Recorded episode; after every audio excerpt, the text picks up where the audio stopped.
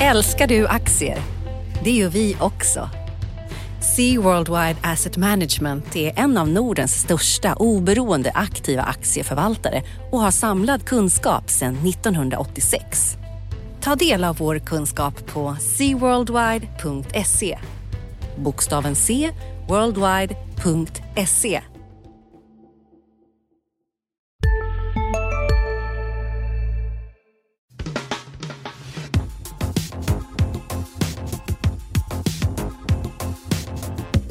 Analyspodden från Dagens Industri.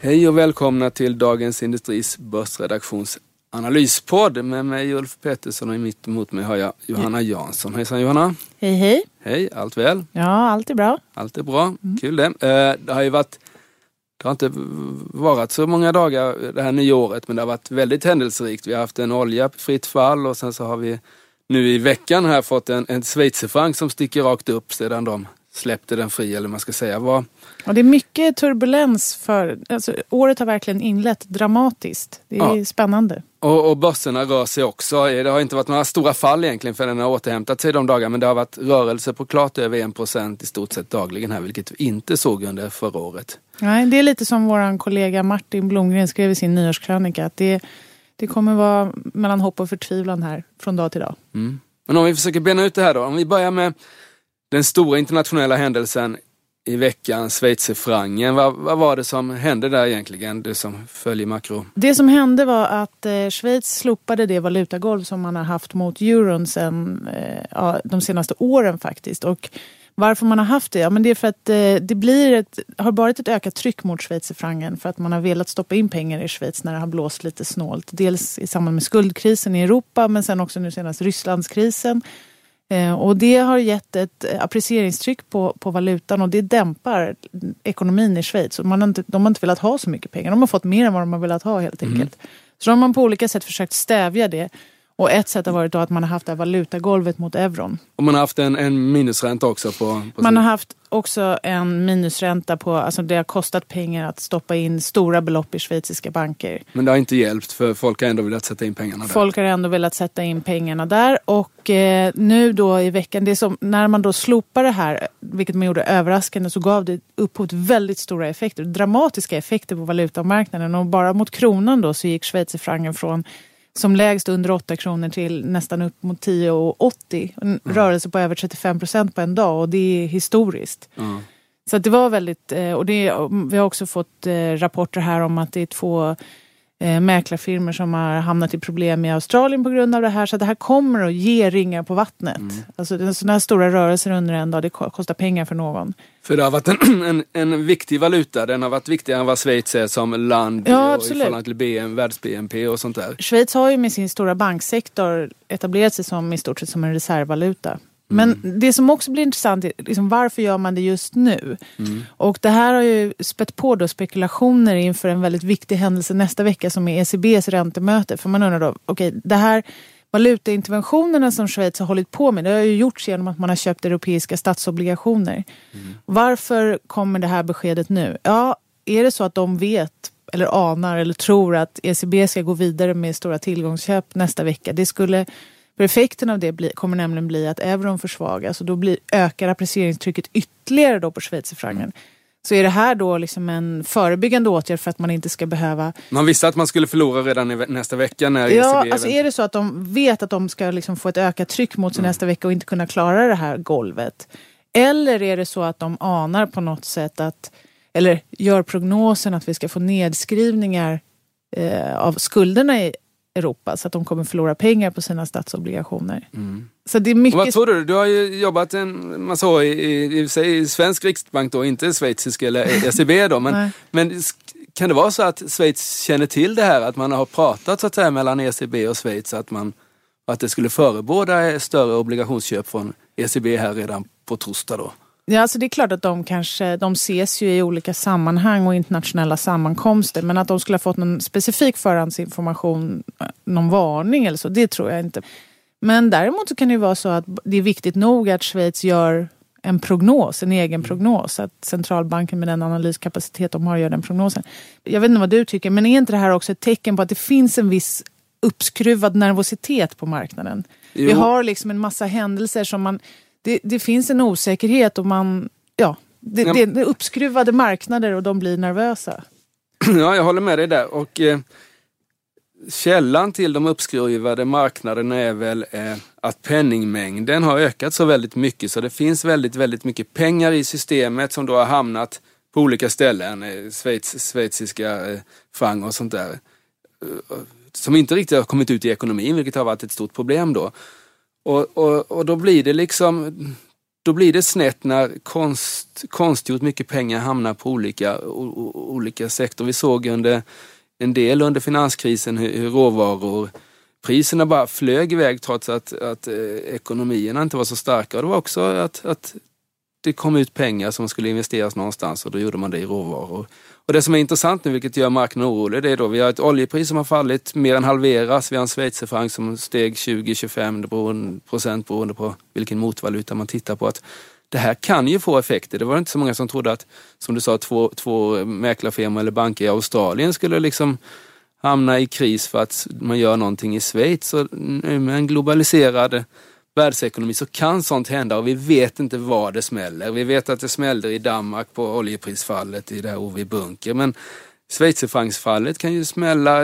Det kan ju finnas svenska företag som har haft mycket schweizerlån. Det är inte omöjligt för räntan har ju varit jättelåg där och det vet vi inte. Och det kanske vi får reda på nu då i samband med boksluten som väntas här. Ja men precis och det är klart, jag tror inte att det här var en dramatisk rörelse igår och det kommer få effekter.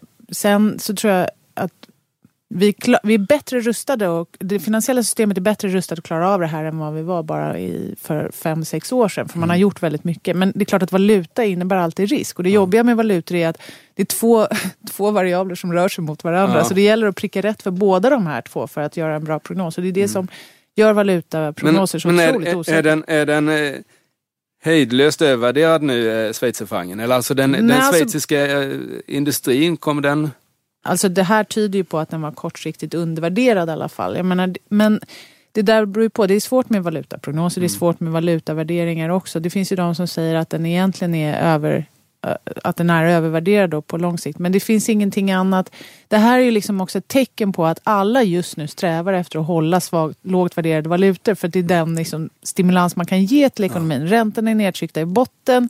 Men ekonomin går ändå svagt på många delar av världen. Och det som ECB då väntas göra nästa vecka en effekt av det är att de vill trycka euron svagare för att på så sätt liksom gynna den europeiska exportindustrin mm. och få upp de inhemska importpriserna. Ja.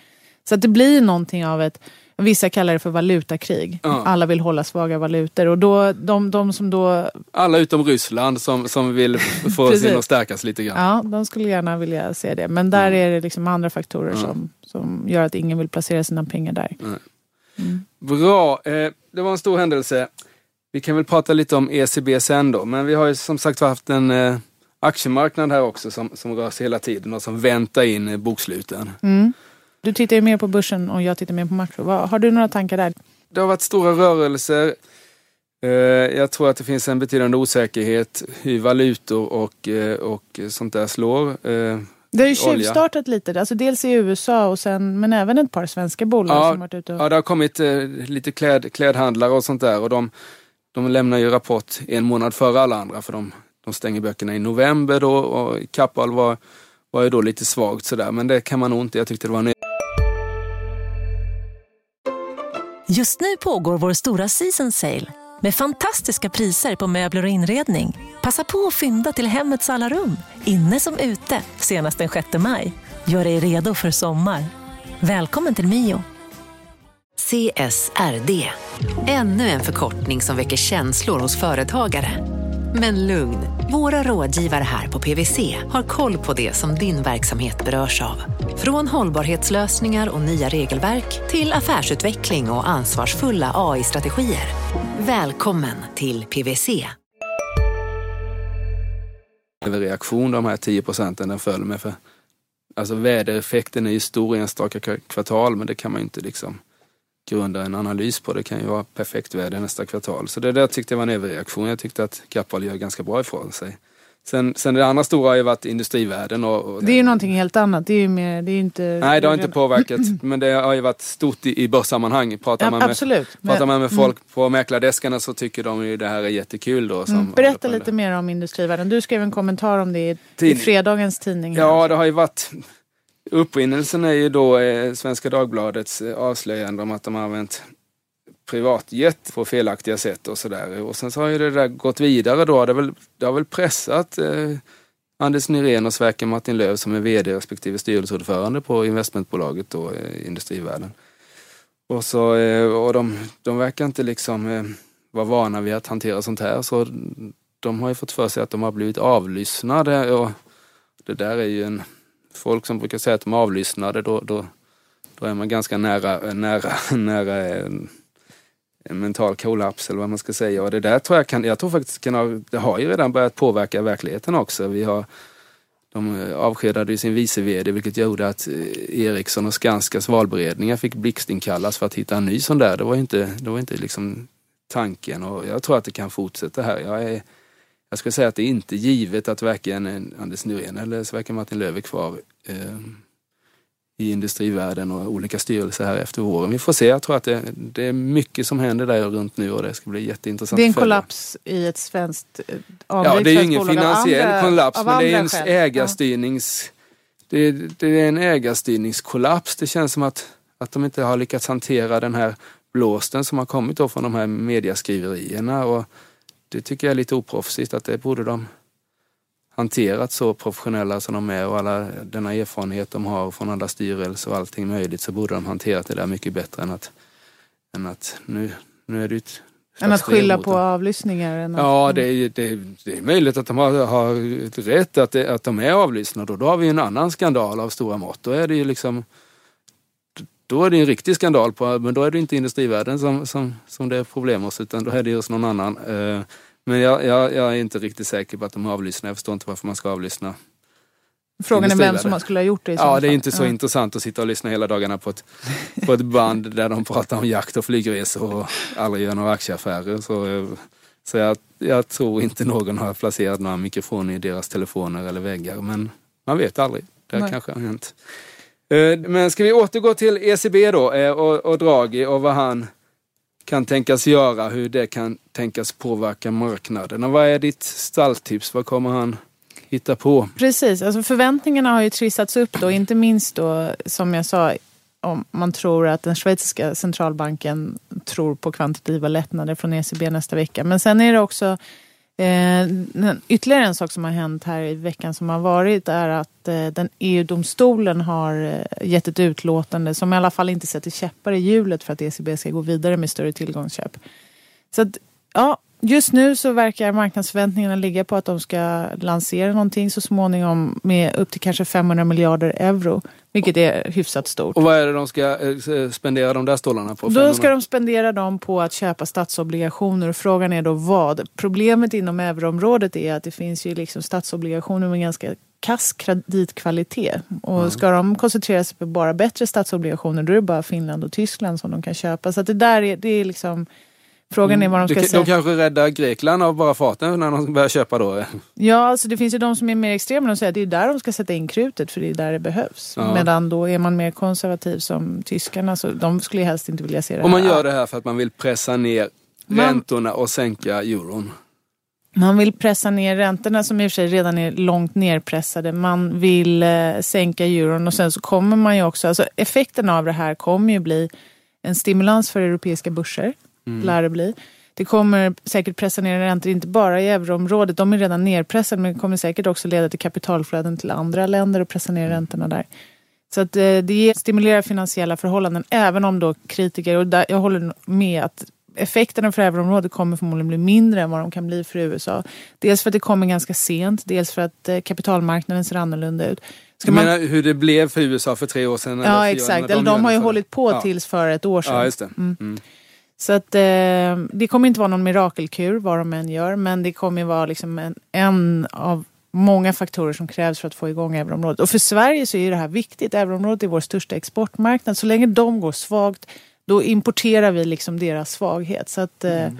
vi har ju ett intresse av att de ska gå bättre. Och eh, USA då, tycker de det här är okej att vi sitter och, och så att säga De har ju redan kommit längre i sin återhämtning och där pratar de- man ju snarare om liksom när Fed ska börja höja räntan. Så att, Och det eh, kommer de göra även om, nu, även om dollarn, så att säga, nu är den över 8 spänn då mot kronan och det kanske inte gäller titta så mycket på just det valutaparet. Nej, men, mot euron i alla fall. ja. Ja. Nej men precis, så är det ju. Alltså, det är ju de samlade finansiella förhållandena som påverkar hur ekonomin går. Och just nu så gynnas USA av, fortsatt låga räntor men så har man då en starkare valuta som till viss del motverkar det. Men alltså, om man tittar bara senaste veckan så är vi nere på och nosar på bottennoteringar även för eh, USA-räntor. Så att det finns flera faktorer här som har, överhuvudtaget så tycker jag det som har hänt senaste veckan om vi ska sammanfatta det lite så är det lite ökad konjunkturoro igen då. Alltså vi har haft prognoser för, värld- från Världsbanken och även uttalanden från IMF som talar för att de säger att nej men det är liksom, vi har lite starkare USA och vi har Eh, vi har lägre oljepriser men det är liksom inte tillräckligt för att lyfta världsekonomin. Och sen så har vi haft låga inflationsutfall och sen tillsammans så har det då gjort att räntorna har pressats ner. Men tittar man längre fram, ja men då är det ju ändå låga räntor, lägre oljepriser. Det kanske kan bli någonting. Det är ändå en stimulans. Vi får se vad Så- bolagen säger, precis som du är inne på. Ja precis, men kortsiktigt så har det varit dragning nedåt vad det gäller Ja. konjunkturen. Men lågt oljepris och Låga räntorna räntor, gör, ja. gör att, att egentligen borde åtminstone andra halvåret av 2015 bli, bli ganska bra då. ja, kanske. Och Eller i alla fall bättre, bättre. från låga nivåer. Ja. Det blir bättre och bättre men bra lär det aldrig bli som Cornelis Vreeswijk sjöng. Ja. Du, eh, ska vi sammanfatta här lite. Eh, Schweizerfrancen har varit den stora grejen. Eh, det är svårt, kanske en liten överreaktion. Kanske kan förebåda obligationsköp i, i ECB på torsdag, vilket är nästa veckas väldigt stora händelse om det inte händer något helt oförutsett. Och i övrigt så väntar vi en, en ganska nervös eh, bokslutsperiod här då. Som kommer därefter. Mm. Tillgångs, ja, som kommer därefter, som har haft tillgångsslag som har rört sig mycket. Och Ryssland brukar vi prata mycket om, eh, det har vi inte gjort någonting nu då, men där ser det väl nästan ut som att eh, EU och Ryssland försöker komma överens här. Vi får se vad som händer, men det har legat lite vid sidan av den här veckan. Och nästa veckas podd vet jag inte vilka vi ska eh, kommer hålla i där då, om det blir du och jag igen eller om det blir någon annan. Men vi kommer säkert prata mycket om ECB och vad de verkligen gjorde. Stalltipset är 500 miljarder euro i obligationsköp för att pressa ner räntor och sänka euron. I väntan på drag helt enkelt. I väntan på drag. Och sen så har vi Greklandsval också. Mm, det är också viktigt nästa söndag. Så Det sket sig första förra gången så kanske, vi får se. vi får se. Mm. Har du något mer innan vi stänger för den här gången? Nej, lycka till. Lycka till allihopa där ute. Ha det bra. Tack så mycket. Analyspodden från Dagens Industri. Programmet redigerades av Umami Produktion. Ansvarig utgivare Peter Fellman.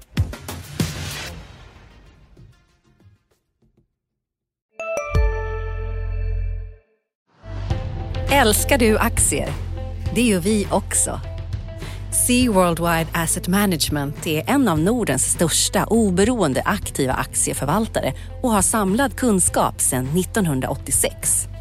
Ta del av vår kunskap på seaworldwide.se. Bokstaven C, worldwide.se